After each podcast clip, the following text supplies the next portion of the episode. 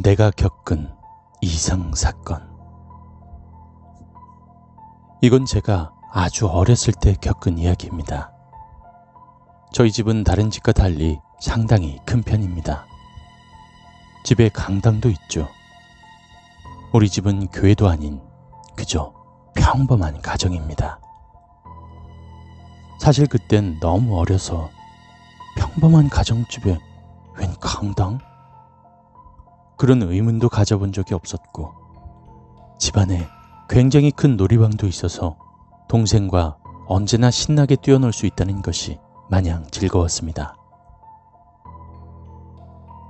그리고 여느 때와 다를 바 없이 신나게 동생과 뛰어놀고 있었는데 실수로 장난감 칼을 너무 세게 휘둘러 동생이 다치고 말았습니다. 동생은 그 자리에서 울음을 터뜨리며 뛰쳐나갔고 저는 미안한 마음도 있었지만 어머니에게 혼나더라도 어질러 놓은 거라도 정리하면 덜 혼나지 않을까 싶어 장난감을 정리하려고 뒤로 돌았습니다. 그런데 집 강당 창가 피아노 쪽에 웬 아이가 앉아 있었습니다. 하지만 무언가 이상합니다.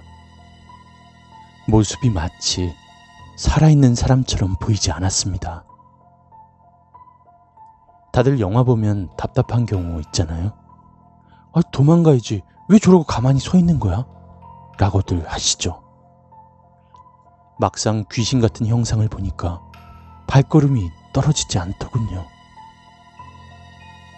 그저 한동안 가만히 그 형상을 지켜볼 수밖에 없었습니다. 역시 한참 동안 움직이지도 않고 저를 바라보더군요. 그리고 밖에서 어머니께서 저를 부르는 소리가 났습니다. 그제서야 제 발은 떨어졌고 저는 뒤도 돌아보지 않고 강당을 나와 어머니께 뛰어가 와락 안겼습니다. 너무 무서워서 부들부들 떨면서도 눈물은 나지 않더군요. 그리고 그날 밤 또 이상한 일이 저에게 벌어집니다. 모두들 한참 잠들었는데 징이 울리는 소리? 마치 사물놀이 같은 그런 소리가 계속 밖에서 들려 잠을 자지 못하겠더군요. 너무 시끄러워서 깼습니다.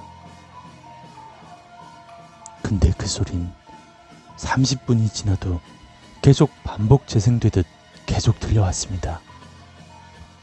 그때 알았습니다. 이건 사물놀이가 아니구나. 그것은 바로 굿하는 소리였습니다. 저는 가족들을 모두 깨웠고 굿하는 소리 때문에 잘 수도 없고 너무 무서우니 중단시켜달라고 말했습니다. 그런데 동생부터 아버지 어머니 귀엔 그런 소리가 전혀 들리지 않는다고 하더군요. 상당히 걱정되는 표정으로 오늘 낮에도 이상한 행동을 했고 내가 어디 아픈 게 아닌가 생각도 하시더군요. 문 밖에서 너무 크게 들리는데 무슨 소리냐고 막 제가 짜증을 냈더니 아버지께서 문을 열어보셨고 저는 엄마 등 뒤에 숨어 문 밖을 보았으나 아무것도 없이 소리만 들려왔습니다. 저는 미칠 지경이었고 아버지께선 쓸데없는 소리 하지 말고 자라고 하시며 안방으로 들어가셨습니다. 어머니께선 제가 걱정된 나머지 제 방에 오셔서 양손으로 제 두 귀를 막아주시고 같이 잠을 청했습니다. 그런데 귀를 막아도 막기 전과 전혀 다를 바 없는 소리로 들리더군요. 이건 바퀴 아닌 마치 제 머릿속에서 나는 소리 같았습니다. 그렇게 기절하듯 어느 순간 잠든 모양입니다. 그리고 이틀 후 부모님과 부모님 친구분이 하시는 이야기를 들었습니다. 어제 소리 들었어요? 개구리 소년 6월 찾았다는데? 어, 뉴스 뜬 거 봤어요. 아, 안타까워서 어째? 그 애들 여기 유치원 할 때 다녔다면서요. 하, 그랬었죠. 착한 애들이었는데. 예전에 아버지께서 유치원을 하셨었고, 그 유치원을 할 때 개구리 소년들이 우리 유치원을 다녔었다고 합니다. 지금은 유치원을 하지 않으셔서 집 전체를 그냥 가정집으로 개조하셨고, 일부는 세입자를 받아 사람들이 살고 있습니다. 그래서 집에 강당이 있고, 강당 역시 유치원 시절 사용했던 곳 중 하나라는군요.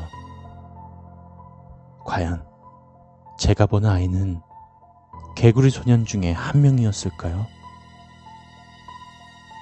그리고 제가 들은 그 굿소리의 의미는 무엇이었을까요?